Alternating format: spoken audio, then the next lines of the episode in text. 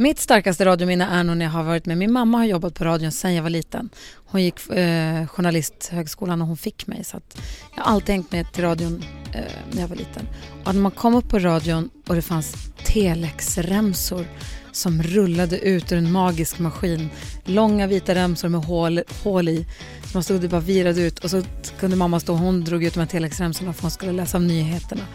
Men så fanns det vissa som skulle kasta så här långa remsor. Och så tittade man, får jag ta dem? Och jag vet inte vad jag skulle med dem till, men jag ville bara ha dem. Jag tyckte att de, och jag förstod inte hur man kunde få ut nyheter från dem. Det var så konstigt. Så det ska jag säga ett starkt radiominne. Överhuvudtaget så här korridorerna på Sveriges Radio Norrbotten i Luleå. Så hade de en motionscykel i källaren som man kunde sitta och cykla på. När jag var med mamma om hon jobbade sent eller så. Radiofabriken den här veckan med Gry Forssell. Det låter som att du liksom har radio i blodet. Ja, men det kan man väl säga. Alltså, mamma gick ju då som sagt journalistlinjen då. Och sen hon har jobbat på radio hela mitt liv.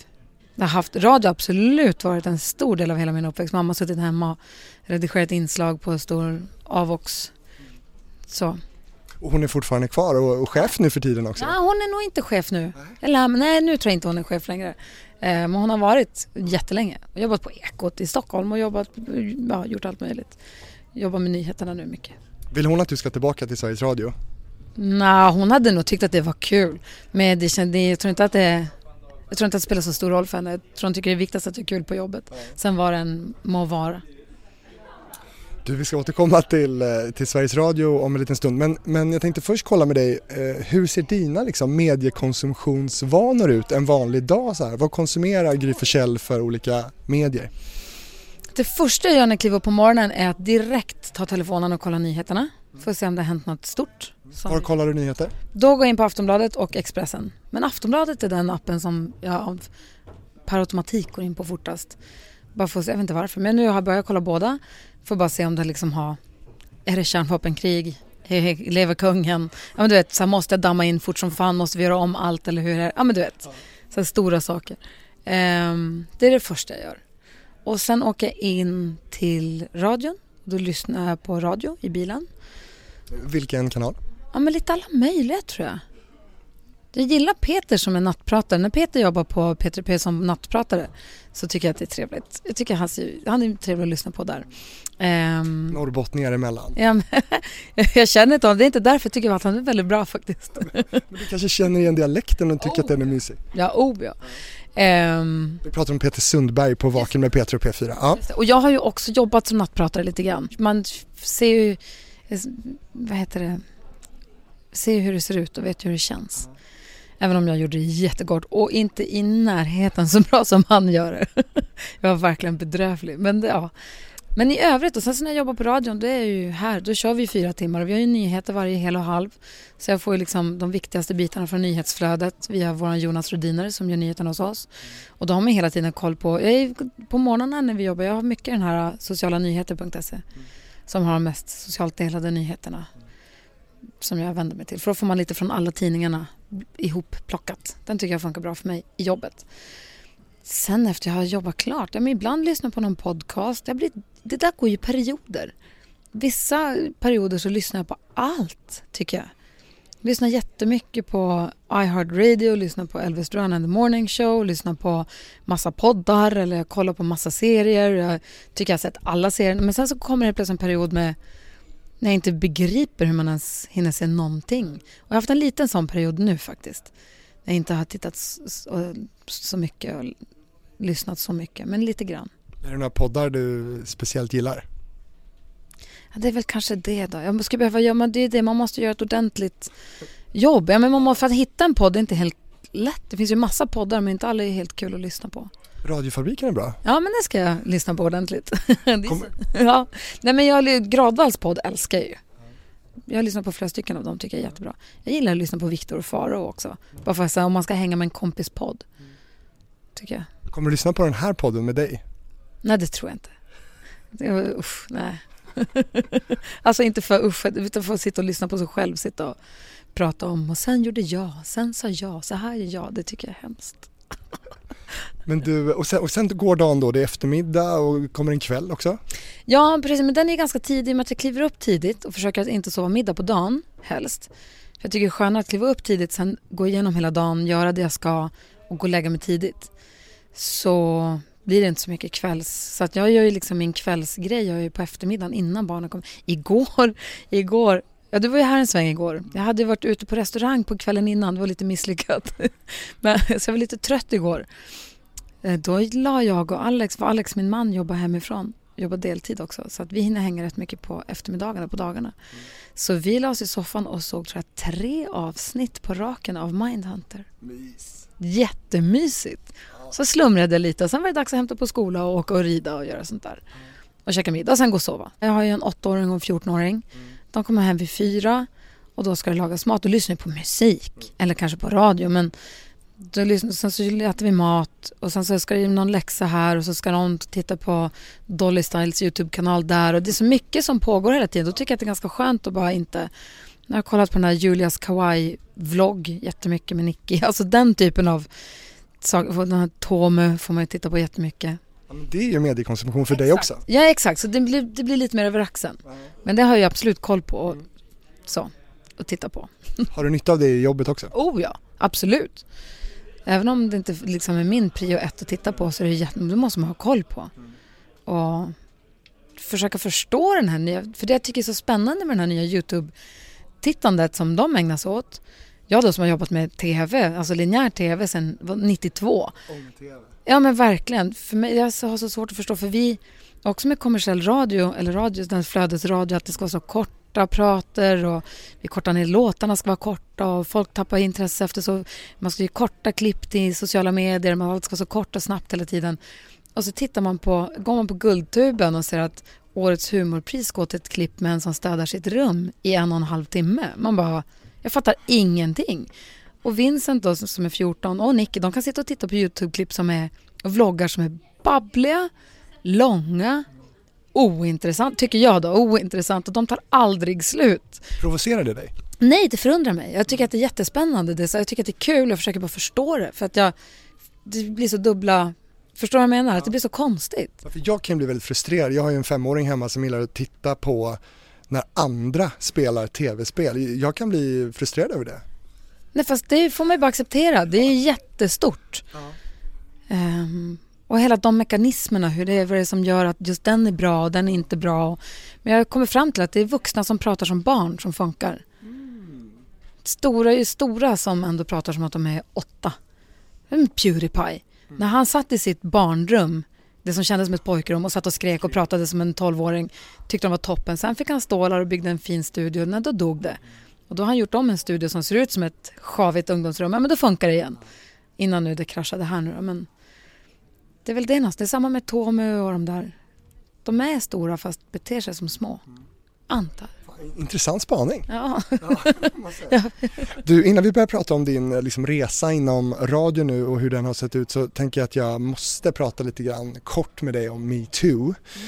Ja. Men det som medierna uppmärksammade nu i helgen då tog detta ju sig in även på radiosidan. En stor känd profil på Sveriges Radio uppenbart betett sig illa. Nu när vi spelar in det här är det den 9 november. Vad har du alla dina år inom radio och tv för erfarenheter av det här? Vet du, inga alls. Jag funderar på att starta en egen hashtag som är Not Me. Jag har ingen... Jag verkligen... Nu i och med att det här... Man pratar inte om något annat hela dagarna, tycker jag. Och så börjar man rannsaka sig själv och tänka, har jag aldrig blivit...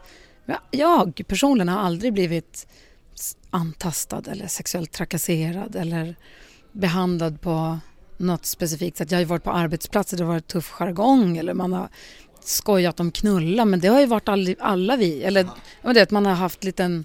Så gäng, eller jargong, absolut. Men så måste det kunna vara så länge ingen tar illa upp. Sen tycker jag att... Och MeToo-kampanjen tycker jag är fantastiskt. Jag tycker det är jättebra att det tas upp och att man verkligen så här nollställer och inför nolltolerans och pratar ut om vad det är som gäller. Däremot så tycker jag att den här... Att det blir lite... Det blir så skevt när man... Folk börjar hets... När det blir den här pöbelmentaliteten som är på sociala medier, då folk säger, men jag har hört att... Vad är det sant? Och sen så rullar det iväg till... Det har man alltid känt på sig att den och den är... ett as. Eller jag har alltid tänkt att ja, men det är ju inte sant för det. Det blir så mycket viskleken över och så mycket hets. Folk blir så hetsiga. Jag förstår att folk, att man är upprörd och att man är arg och besviken. Det är jag helt med på. Men jag tycker att man ska vara jävligt försiktig med att sprida sanningar om man inte har förstahandsinformation. Jag har blivit uppringd av tidningarna varje dag sen det drog igång och med Martin Timell, med att jag jobbar för TV4, och så ringer de och frågar, vad tycker du om? Och jag skickar samma sms varenda gång och säger att jag har ingen förstahandsinformation. Det vore oseriöst om jag uttalar mig något specifikt. Det enda jag vet är det jag läser i tidningarna, och det var ingen jävla aning om vad som eventuellt har hänt eller inte har hänt eller vad som har gjorts. Så har man ingen förstahandsinformation tycker jag att man ska ta det jävligt försiktigt med att sprida sanningar. Vad tycker du? Ja, men jag tänker att nu sitter vi här på Bauer, ett stort mediehus. Har de agerat på något sätt för att skärpa liksom reglerna eller, eller hur ni jobbar med de här frågorna? Det började vi med redan, det är långt innan MeToo. Det här var ju nu, alltså för något år sedan. Eller är det mer än, jag är så tidsvill. Är det mer än ett år sedan kanske? Så började vi, eller började de, eller vi, med så här värdegrundsarbete och verkligen men du vet, man gör slogan som man gör en värdegrunds... Ja, men du sa på... Men blev det något mer än på pappret då? Jo, men absolut. Mm. Oh ja. Mm. Så det började vi faktiskt med innan. Och det känns ju fräscht. Måste jag säga. Ja, det är så sjukt att man sitter 2017 och säger att ja, du får inte...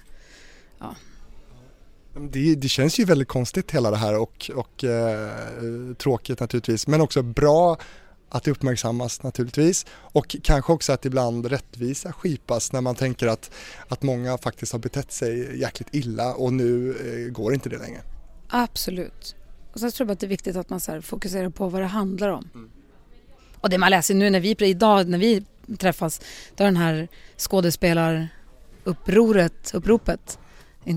uppropet i Svenska Dagbladet. Det är ju också, jag har inte hunnit läsa den ordentligt nu på morgonen, men det är ju helt gräsliga saker som man läser om. Man fattar inte att det... Jag säger det, jag personligen kanske är naiv. Det har ju för sig alltid varit hela mitt liv. Men när man tänker så att om någon hade gjort det som jag läser om har hänt de här tjejerna. Hade någon gjort det mot mig, jag hoppas vid Gud att man hade sagt, men vad fan håller du på med? Och polisanmält kanske? Ja, men verkligen. Men också sagt ifrån. Ja, men och polisanmält. Och jag har så svårt att förstå de mekanismerna, som jag också förstår är jättevanliga, men jag personligen har så svårt att förstå mekanismerna som gör att man går vidare i livet och säger, det där pratar vi inte om. Men det fattar jag att det händer. Jag menar inte att man är svag för det, utan jag har så svårt att förstå hur det går till. Jag vet inte. Vi lämnar MeToo nu. Du, din radioresa då är ju intressant. Du har ju gjort både public service radio, som vi har varit inne på, och kommersiell radio, och en himla massa tv. Men som sagt, du uppfödd kan man säga med radio, varit mycket på Sveriges Radio som ung. Hur hamnar du på Sveriges Radio bakom micken liksom? Alltså min debut i Sveriges Radio tror jag var så, jag var med i något ungdomsreporterinhopp på Segarottan som det hette då, ett ungdomsprogram som Sveriges Radio Norrbotten gjorde åt P3 då för länge sedan. Sen var jag med i en roll i en radiotriller som hette Fienden, tror jag kommer inte ihåg. Så det var så här små grejer. Men sen, alltså jobb. Ja, det var någon gång också jag och min bästa kompis då, Andreas, vi gjorde någon intervju med Eldkvarn, men det var mest att få komma in på kåren där, på konserten, för jag var på studentkåren. Jag hade inte kårlägg, så vi fixade det via lånade en nagra och gick dit. Men jobbmässigt då. Ska vi se här. Jag fick jobb som programledare på SVT i Växjö 92. Så jag jobbade där till 92-93. Så du började egentligen på tv? Precis. Och sen när jag slutade där och julen årsskiftet 93-94, då blev jag tillfrågad om att jobba som sommarvikarie på P4 Kronoberg och P4 Kalmar samma sommar. Min pappa bor i Kalmar. Jag hade ju precis bott mycket i Växjö, så då jobbade jag några veckor på vardera som sommarvik. Sen gjorde jag och min pappa ett julprogram i P4 tillsammans. Och pappa har ju också jobbat på radio i massor, producerat P3 Live, jättemycket livemusik, och gjort barnradio som Hacon Bacon i massvis. Men hur hjälpte du varit att ha dina föräldrar på radion då? Ingångsmässigt inte ett skit. Nej. Nej, alltså när jag sökte jobbet på TV där, det var ingen som hjälpte till med det. Utan det sökte jag helt. Mamma såg annonsen i tidningen Journalisten, jobbannonsen. Det var väl det då. Men sen efter det var det helt jag. Sen så kanske att jag har det i... Det är alltså äpplet. Det är ofta många barn till lärare som jobbar i skolan för att man är inne i den... Man är väl inne i det tänket på något vis. Och att man inte är främmande för, att man förstår lite grann vad det handlar om. Så på så sätt, absolut. Så det var mina första jobb där. Sen så fick jag jobb på P3 95 tror jag kanske. Då fick jag ett jobb som heter Ny svensk pop. Som popbandstävling. Vi var på turné i Sverige och skulle hitta ett nytt svenskt popband. Det var inte Sommartoppen? Nej, för det gjorde vi. Det var jättekul. Jag tänker så knaka på vilka vi var som jobbade med det. Men sen, och vilket band vann undrar man när man vet. Band vann. Jag kommer inte ihåg nu. Och då funkade tydligen det, för då frågade de sen om jag ville göra Sommartoppen ihop med Kaj Kindvall den sommaren. Och bara att få träffa Kaj Kindvall är värt ett ja. Så att jag sa ja direkt. Och jag hade ju själv varit och sett Sommartoppen när de var i Luleå och så där, så att det var ju, för mig var det stort.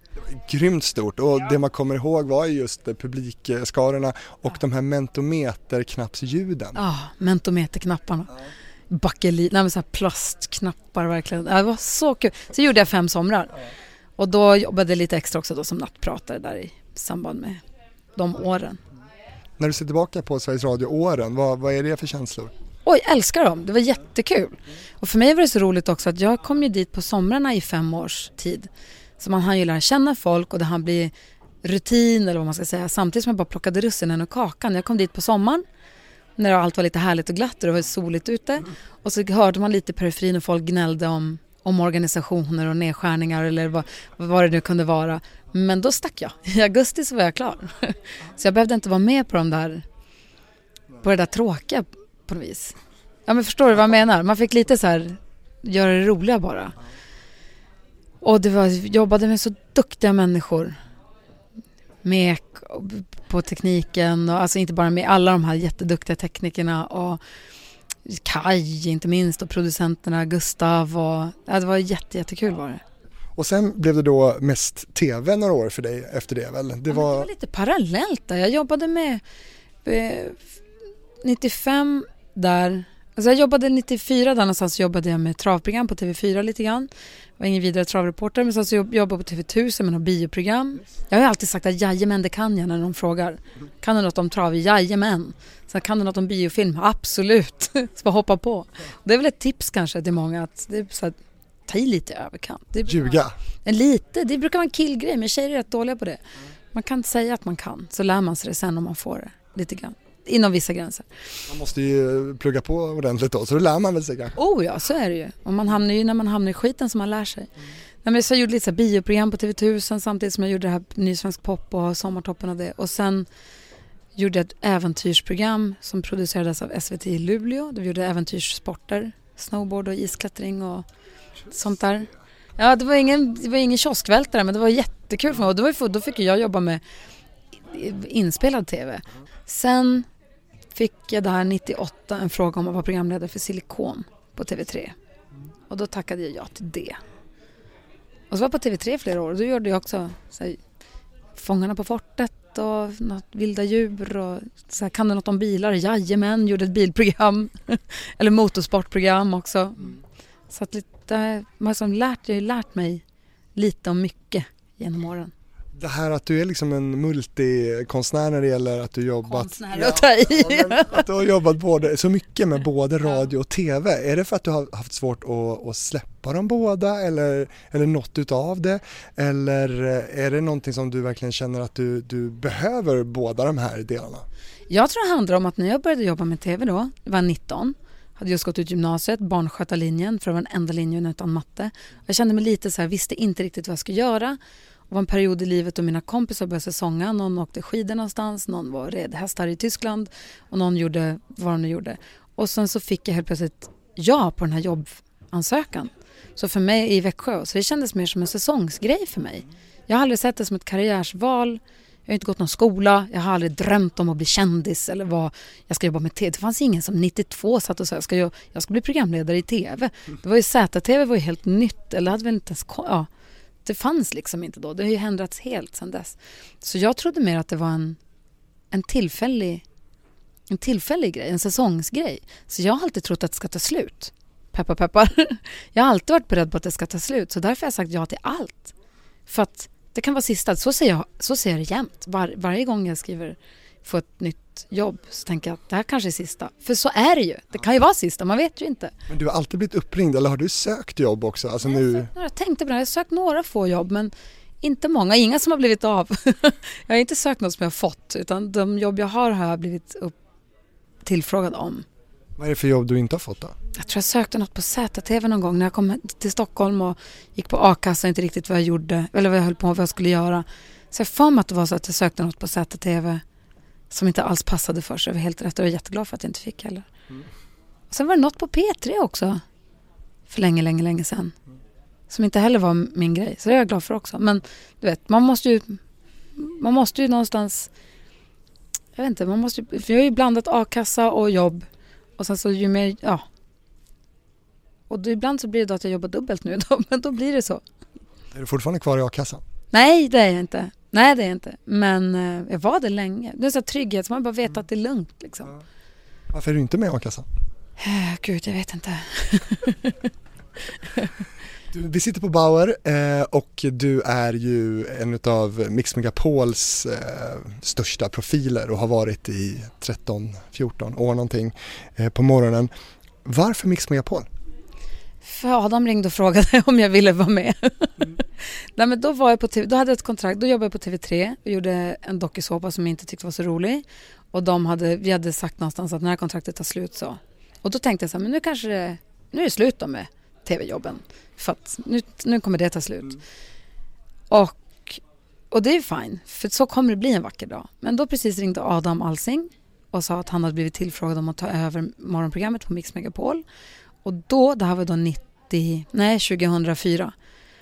Jag som är uppvuxen i public service och Sveriges Radio, jag har aldrig riktigt lyssnat på kommersiell radio, lite som många, jag skulle vilja säga 99% av alla som jobbar på public service, lite fördomsfull också, tycker att det är väl bara det där vad nu kommer och folk som sitter och skriker och upprepar vad den andra just sa. Lite den bilden hade jag av det på ett trångsynt sätt. Så jag var lite så här, jag vet inte riktigt, är det verkligen något för mig? Så kan vi inte ses. Och så hade han en väldigt noggrant utarbetad beskrivning av för typ av program han ville göra. Han sa att ett av hans krav hade varit att vi måste få prata med vanliga röster. Vi måste få göra, han hade lyssnat på massa utländska morgonprogram och han visste vad han ville att det skulle vara, vad han visste att det inte skulle vara. Så jag tyckte det lät så jäkla seriöst, ambitiöst. Och så tänkte jag, men morgnar, jag är ju för fan en nattmänniska. Jag hade en ettåring hemma, vi hade precis flyttat till hus, så man var så här, wow, ska jag kliva upp så här tidigt nu? Och så tänkte jag, pratade med en kompis som sa, men tänkte att få möjlighet, Henrik Jonsson var det, vi var och tog en fika, som också jobbar på Sveriges Radio nu. Och så han tänkte att få möjligheten att forma människors, en människas, eller många människors dag till någonting bättre. Att få kliva upp och vara där.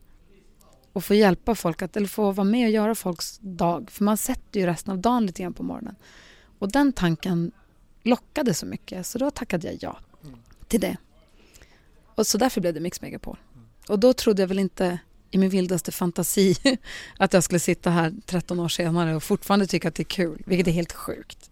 Ja, alltså hur går det till? Jag vet inte. Nej, men det är så roligt. Alltså det är så jäkla roligt. Och vi har så fantastiskt, det är härligt med kontakten med lyssnarna. Det är ett kul jobb, vi är ett bra gäng, vi får bra uppbackning och respons från cheferna. Och vi får bra... Nej, men det känns jäkligt... Vad säger man? Jag hatar ordet feedback. Vad heter det? Ja, men respons, ja men precis. Så att det är kul. Och sen så utvecklar vi programmet hela tiden. I det lilla, ibland är det stora, men vi utvecklar det lite hela tiden. Och vi jobbar med programmet seriöst och professionellt. Alltså vi verkligen... Det är mitt värsta när folk säger skönt med radio. Behöver man inte göra sig i ordning. Kan man bara gå dit och prata lite. Och det är dels det värsta jag vet... när de säger så, för att det ligger så mycket jobb bakom det vi gör, men också skönt när folk som lyssnar på programmet tror att vi kommer dit och att det blir lite spontant, att det känns som att vi bara babblar lite, för allt är så genomtänkt och genomarbetat så att de kan inte tro. Och då känns det också bra, för det ska ju kännas så, men det får absolut inte vara så, för att bara vara lite skön och spontan i radio är ingen bra idé. Alltså, du är ju ett superproffs naturligtvis, men vad gör du de här månaderna där det faktiskt inte är så himla roligt att gå upp tidigt och ställa så här? Inte känna efter, för det är inget alternativ. Då är det bara kliva upp, gå till jobbet, le, var glad, gör ditt bästa, gå hem. Sitt inte och gnäll. Man kan berätta för folk och säga, vet ni vad, jag har haft en rövnatt. Barnen har spytt, hunden skulle ut, Alex är dum i huvudet, eller vad det nu kan vara. Jag är inte mitt bästa idag, jag ber om ursäkt. Men sen bara, gör sitt bästa, gå hem, tycker jag. Det är just det här, det blev lite jobbigt.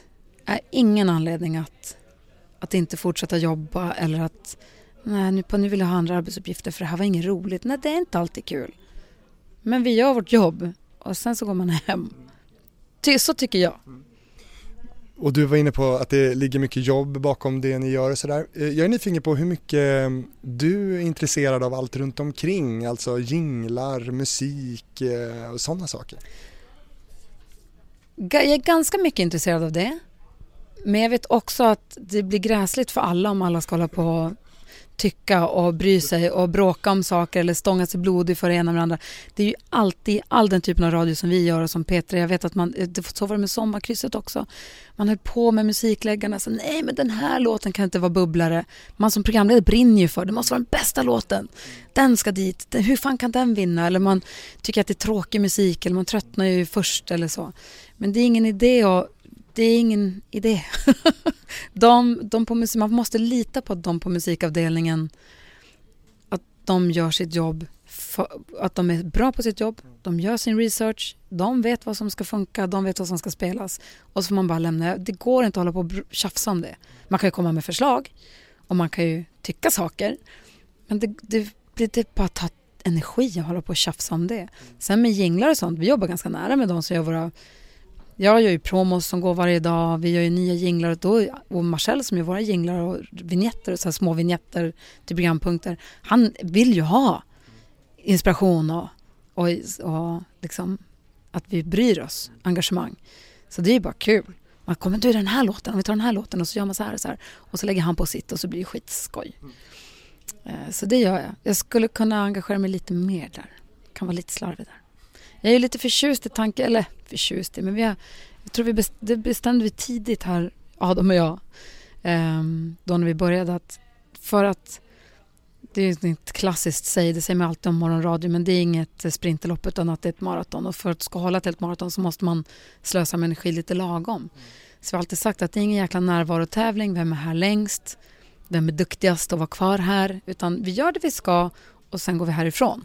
Så att man går ut och gör saker och orkar göra grejer och träffa folk och leva och ut och träffa människor eller kolla på serier eller lyssna på podcasts, så att man har saker att prata om, så att man lever ett liv, så att man kan referera till samma saker som ens lyssnare gör.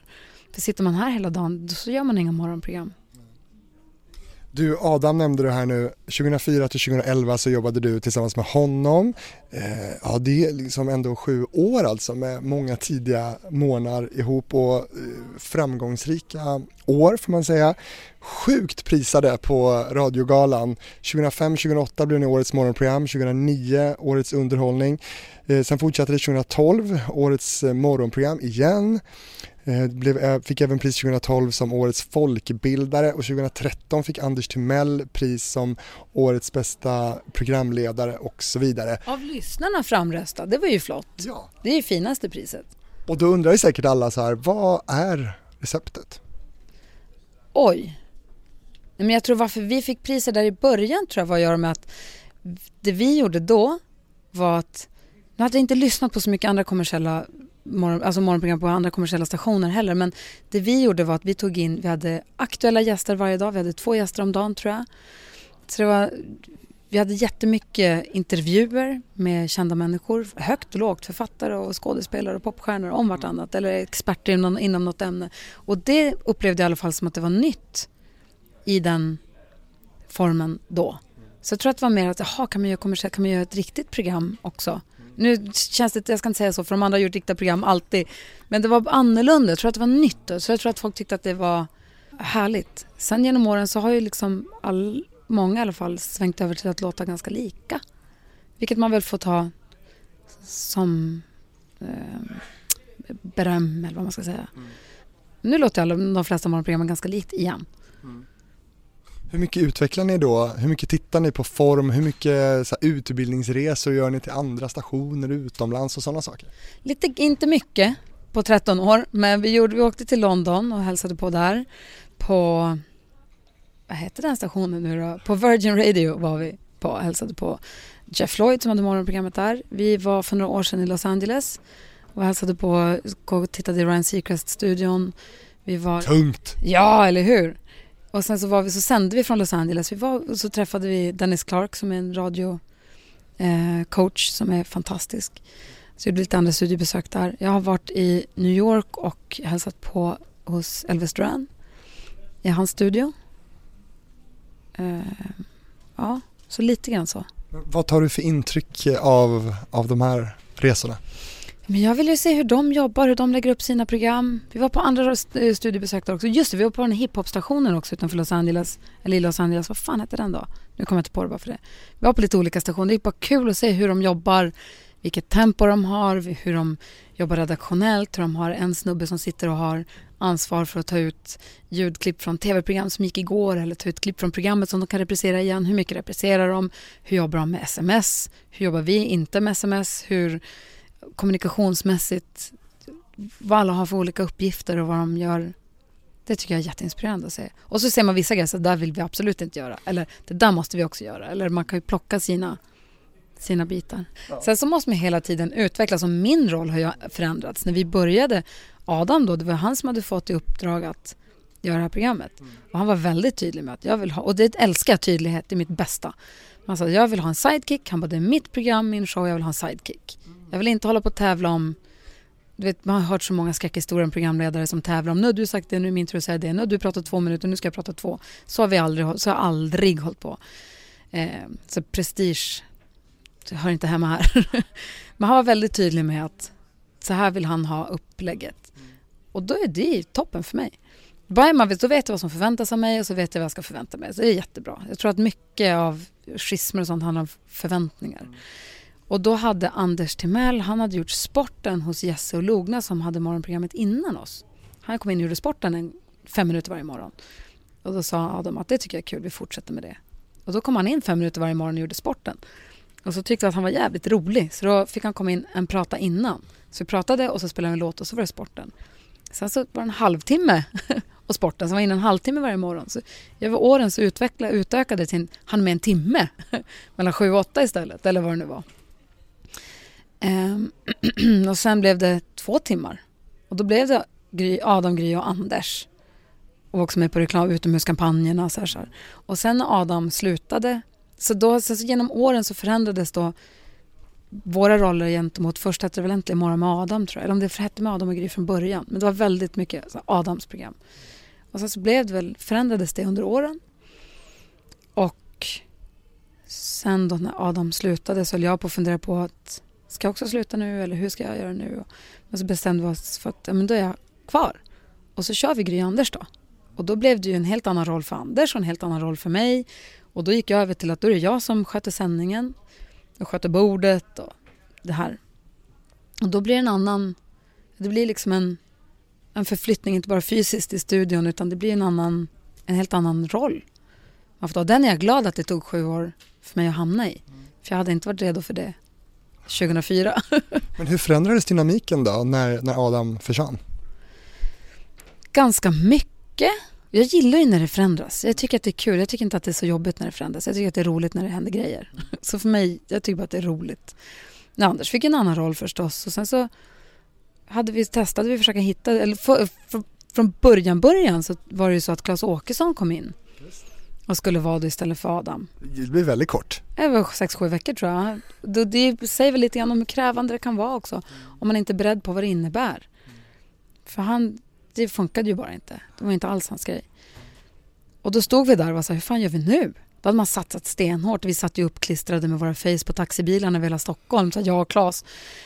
Så det blev ju jättedumt. Men det är sånt som också händer. Så rörs det runt lite grann. Och så. Det blev dyrt kan man säga. Det blev dyrt. Ja, fråga dem här borta. På marknaden. Ja, nej, jag är inte så nöjd. Nej, men...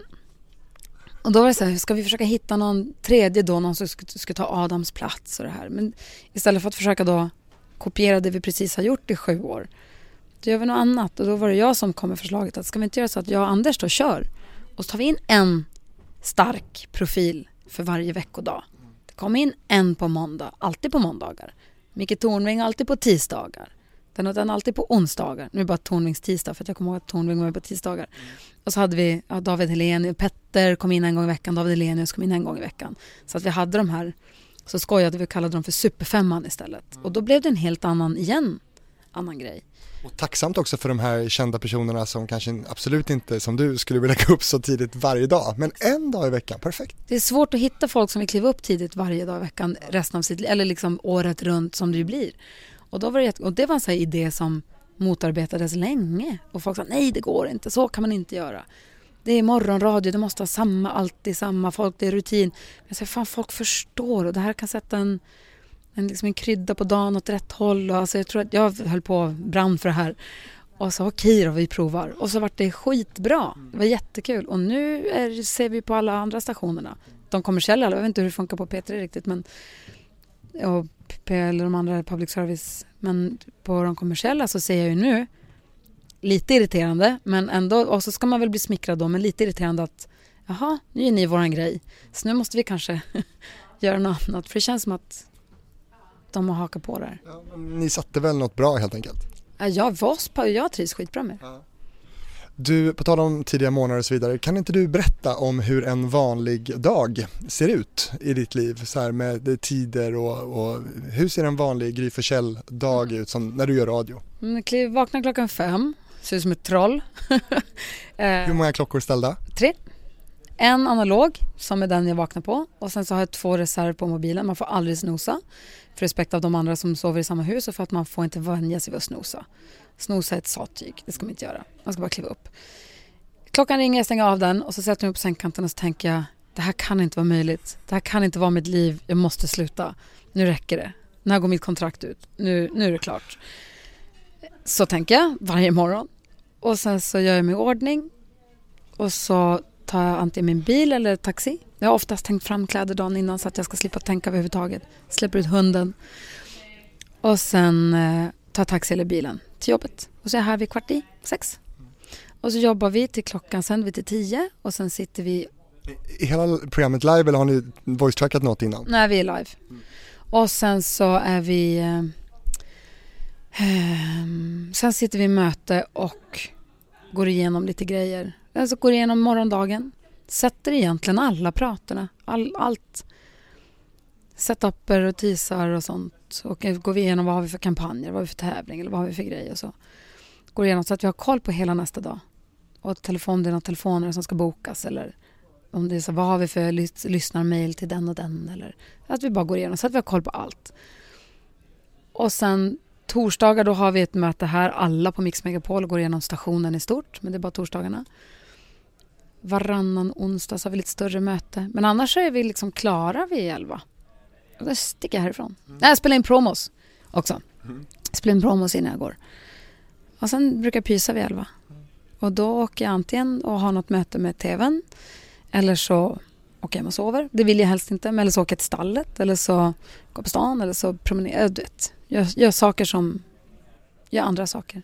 För det är ju fördelen med ditt jobb ju, ja. Att du har dagen kvar sen. Och det var det jag skulle säga, den känslan som jag har precis när jag vaknar, den är ju som bortblåst när jag väl kommer hit. Och det är det som är så skönt, för när jag kommer hit så är Rebecka som växelhäxan, då är hon här och så blir det mysigt och så träffar jag nyhetsgänget och så är trafiken här och då är det helt plötsligt toppen och så är det världens bästa jobb och så vill jag aldrig sluta med det här jobbet någonsin. Det tar ju bara från 5:00 till 6:00 har man hunnit ändra totalt.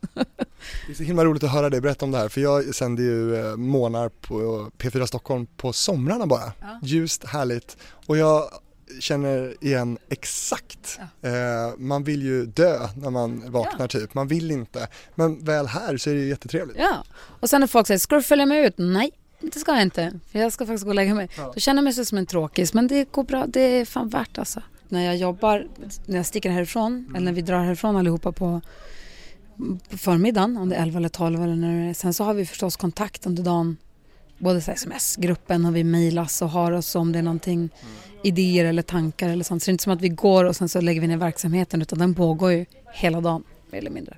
Underbart att ni har en sms-grupp. Ja, det är analogt i det digitala. Ja, men är den helt seriös, jobbstrikt, eller kan helt plötsligt liksom Anders Timell dra iväg någon rolig fyllebild? Liksom? Nej, han smsar aldrig fyllebilder faktiskt.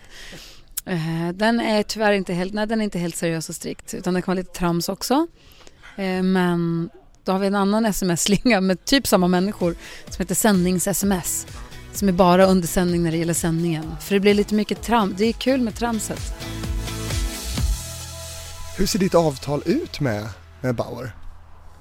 Hur menar du? Alltså, det tror jag alltid att man aldrig får prata om. Nej. Jag tror att det står sekretessbelagt på dem där. Nej. Men det ser väl ut som så att jag får bara göra att jag är Bauers när det gäller radio. Helt enkelt. För jag har ju avtal med TV4 om tv. Och sen så har jag avtal med Bauer om radio. Så att jag får bara göra radio för Bauer helt enkelt. Och det, förnyar du det liksom varje år, eller hur ser sådana processer ut? Oh, gud, jag vet aldrig om sånt här är hemligt och varför i sånt fall skulle vara det. Jag vet inte. Nej, men det är olika. Ja. Nej, men alltså så här, det kan vara 1 år, det kan vara 3 år. Mm. Det kan vara, vet du fan om vi gjorde så nu att när det skulle omförhandlas om frekvenserna att vi gjorde lite kortare bara för att veta hur det skulle gå med budgivning. Alltså, jag vet inte. 1, 2 eller 3 år i taget. Har du sådär så att du inte ens får prata med konkurrenter under dina kontrakt? Nej. Ut härifrån. Nej. Nej, men hur menar du prata med mina konkurrenter? Alltså om säg att MTG Radio skulle vara intresserad av dig. Du får inte ens prata med dem under kontraktet du har här. Nej, det kan jag inte tänka, men då måste jag få prata med folk. Okay. Jo då. Jag har hört om sådana kontrakt. Så, ja. Jaha. Nej, det hoppas jag. Jag måste gå och läsa mitt kontrakt. Det tror jag verkligen inte. Blir det någon karantän för dig då om du skulle gå till en konkurrerande verksamhet? Alltså inte det drömmen att hamna i karantän. Nej, det tror jag inte. Det tror jag inte. Kanske måste kolla det också. Jag har inte riktigt tänkt så. Hur bra koll har du på dina kontrakt här? Det är dåligt, tydligen. Ja. Din firma heter Blondino. Jag älskar det namnet. Varför heter den det? Jag vet inte. Jag tror att jag är ju, som du märker med kontrakt och sånt, jag är inte så bra på att hålla koll. Jag höll ju emot in i det sista med att starta eget. Mm. För att jag inte förstår det. Jag har ju då som sagt, gick ju barnskötarlinjen från den enda linjen utan matte. Mm. Så jag har inte räknat matte sedan i 9:an. Så jag var ju så jäkla rädd för att starta. Folk bara, du kan dra av momsen. Man bara, vadå dra? Jag vet inte hur man, vadå? Då. Mm. Jag fattar ingenting av det där. Jag var så rädd för att starta aktiebolag och så ska man få ett jättejobbigt fönsterkuvert med någon som säger att jo förresten, och så de här 100 000 som du inte har, va? Den vill jag inte vara med om. Så att jag tyckte det var skitläskigt. Men när jag till sist då gav efter, eller insåg att det kanske är bäst då för mig att starta eget bolag. Undrar om det var så att det var då Stakka Boos The Great Blondino-skiva kom ut. Jag tror att det var så. Att det var därifrån jag fick det. Jag tror att jag först ville att jag skulle heta The Great Blondino, men det kändes för sturskt. För det var 98 du bildade bolaget tror jag. Det var väl i den eran kanske? Ja, du ser. Ja. Roligt. Ja. Men är du en sån som fakturerar då det du gör för alla? Eller är du anställd? Nej, jag fakturerar. Ja. Gör du sånt själv? Nej. Nej. Nej, men det var lite det. För då kom jag till, det var väl då 98 precis. Mm. Det var när jag började jobba för TV3. Det var ju då när Silikon började. Det var då jag insåg att nu måste jag kanske starta bolag. Och då lärde jag känna en kille som hade ett företag som hjälper folk som jag att sköta bokföring. Mm. Och då sa han, vi fixar. Vi skickar fakturorna. Vi ser till att du betalar sin skatt. Vi gör det här åt dig. Bra. Då vågar jag starta företag. Men gör du någonting själv? Typ löneförhandlar du själv? Gör du något sånt själv? Ja, det gör jag nog. Eller jag har haft hjälp med det förut. Mm. Men till stor del så gör jag det själv. Är du bra på det? Nej. Det kan jag säga. Eller jag har kanske blivit lite bättre. Men det är så olika tycker jag. Det är så... Ibland är det svårt. Det är svårt att sitta och säga, motivera hur bra man är. Eller hur mycket man är värd. Det är ju gräsligt jag tycker jag. Så att jag är inte så bra på det. Men jag försöker bli bättre. Det är svårt. Hur gör du själv? Jag tycker det är jättesvårt. Jag jobbar på public service så att det är lite man får det man får. Liksom. Det skiljer lite mellan din och min lön om man säger så. Ja. Nej, men min första jobb som jag fick, nu är det länge sedan. på SVT där. Mm. Så ringde de, ja så ska vi löna henne förhandla också. Ringde hon på ekonomin i Växjö. Ja, det är 19 och jag hade ingen aning. 11 300 kronor, hur känns det? Ja, det blir bra, sa jag. Okej, så hon var lite överraskad över att jag sa ja. Men det är så här, jag är lite mer så här jante. Mm. Man ska inte tro att man inte ska man tro att man är värd så mycket. Roligt att man kommer ihåg sin första lön. Jag kommer ihåg min första SVT-lön. Den var på 15 500 tror jag. Uff! Det var det jag ville ha när jag inte fick. Så fick jag sluta det istället för att bli sur. Men vet du vad du omsätter? Nej, inte riktigt. Nej. Runt 7 miljoner. Åh jävlar, bra. Det är jättebra jobbat. Ja, verkligen. Det är värd. Ja. Det är du förmodligen. Vet du hur mycket lön du tar ut? Nej, men alldeles... nej, det vet jag inte. Nej. Nej, det är också ganska mycket tror jag. Vi har flyttat och köpt hus och bil och renoverat och sådär. Runt 2 miljoner, mellan 2 och 2,5 miljoner varje år. Mm, det är mycket. Klarar du dig? Ja, absolut. Gud, ja. Oh, ja. Jag tänker inte klaga. Jag drar till det svenska samhället, gör jag faktiskt. Du har inte... Men så betalar man också mycket skatt, så det är bra. Precis, för du har inte pengarna på Malta. Nej, jag har inte pengarna kvar heller. Familj, Alex jobbar deltid och sen så ska man ut och resa. Eller det drar iväg som fan. Eller drar iväg, vi har det skitbra så jag ska inte klaga alls. Vad har du tackat nej till då? Finns det saker du har sagt nej till? Ja, till allt. Nej, vad har jag tackat nej till? Menar du jobbmässigt då förstås? Let's Dance? Nej, den har jag faktiskt aldrig fått tror jag. Har du aldrig frågat dig om det? Nej, alltså lite på mellan rad. Men inte fått en offentlig, jag har fått en liten sån här från kompisar som också jobbar med programmet som sa, men ska inte du vara, men jag har inte fått den, nu vill vi verkligen att du ska vara med här. Men jag tror att jag jobbar ju så mycket på TV4 och gör så många program så jag tror att om jag dessutom ska hålla på och dansa i Let's Dance så tror jag att folk börjar spy på mig så att det är en dålig idé.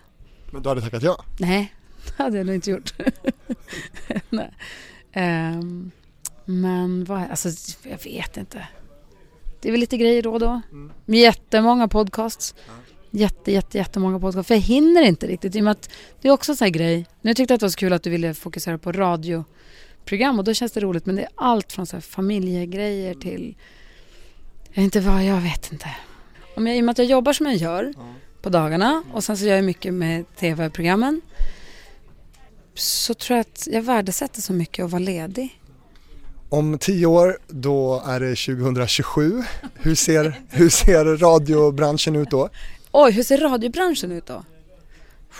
Vet du, det där tycker jag är svårt. Man har ju förutspått radions död nu så länge. Jag kommer ihåg när jag jobbade på Sommartoppen.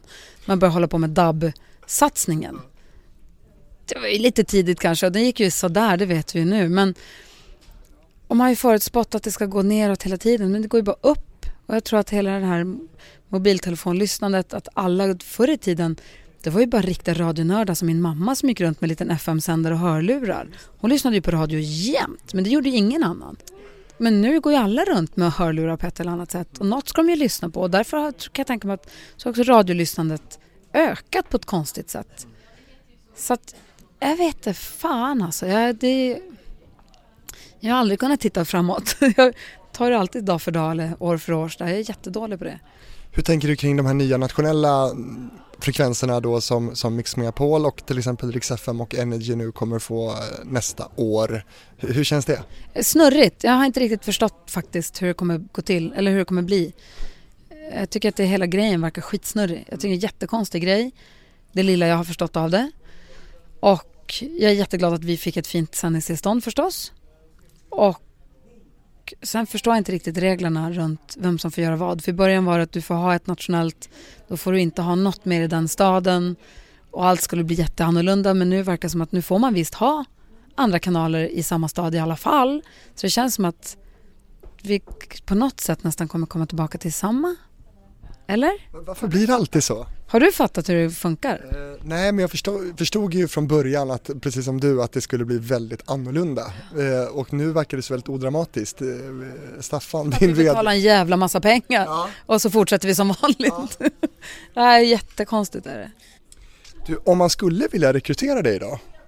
Vad ska man komma med för erbjudande? Vad är du lite så sugen på? Oj... Nej, men jag har så roligt det är nu. Vad är jag i radiovärlden då, eller? Mm. Alltså jag tycker att jag har... Nu har inte jag koll på alla jobb och tjänster som finns. Mm. Men så långt som jag kan se så tycker jag att jag har det roligaste jobbet som finns på marknaden.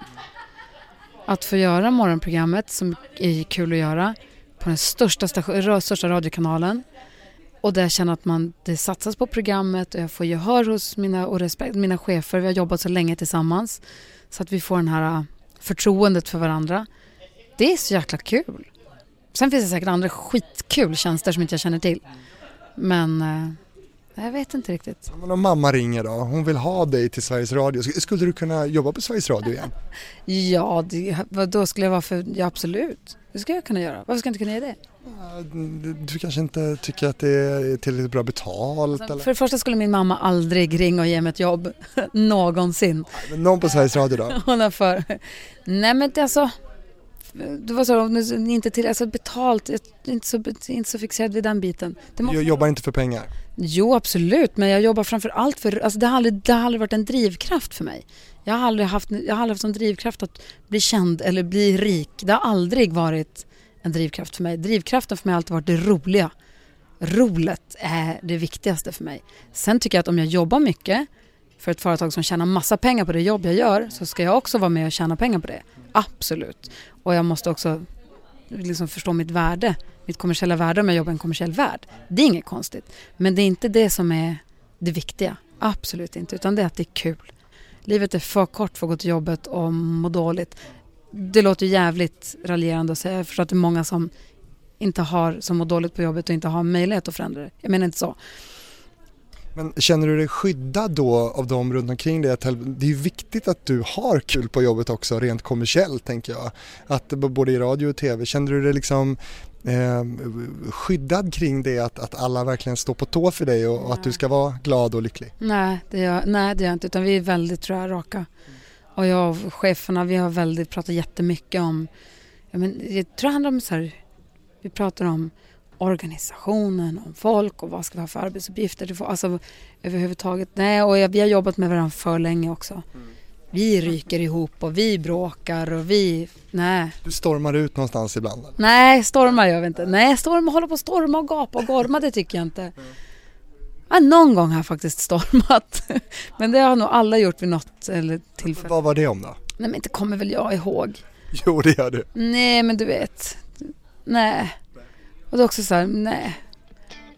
Gry Forssell, var fantastiskt kul att träffa dig tycker jag. Är det någonting som jag skulle ha frågat dig om? Detsamma till att börja med, jättekul att ses. Och är det något annat du skulle fråga om? Nej, vad ska det vara? Vilket är ditt drömprojekt undrar jag? Ditt drömjobb, vad är det? Det här låter ju liksom smörigt nu, men det här har jag faktiskt sagt väldigt länge. Jag vill ju ha ditt jobbliv liksom. Ja, jag förstår det, för det är kul. Det är roligt här. Det är faktiskt jättekul. Jag skulle kunna tänka mig att byta. Ja, jag förstår. Jag får hoppa in om det. För betydligt mindre pengar. Ja. Nej, men... Jag behöver bara omsätta 3,5 miljoner om året. Hur hänger upp det på det där? Nu får du prata med Titti, hon har säkert pratat jättemycket om sånt. Hon gillar det. Men det jag tycker är kul här, vi gick ju varvet runt och kikade lite här. Det som är roligt med Mix Megapol, men de andra stationerna också, men framförallt med Mix Megapol, att från det att jag började 2004 när det var lite mer en doft av Nile City, det var verkligen glassätartävling i radio som folk tyckte var en bra idé då. Vi har kommit bort från det under de åren. Det har hänt så jäkla mycket. Att man verkligen jobbar med produkterna, man jobbar med uppläggen. Så här, vi har bra program dygnet runt, framförallt från morgon till kväll.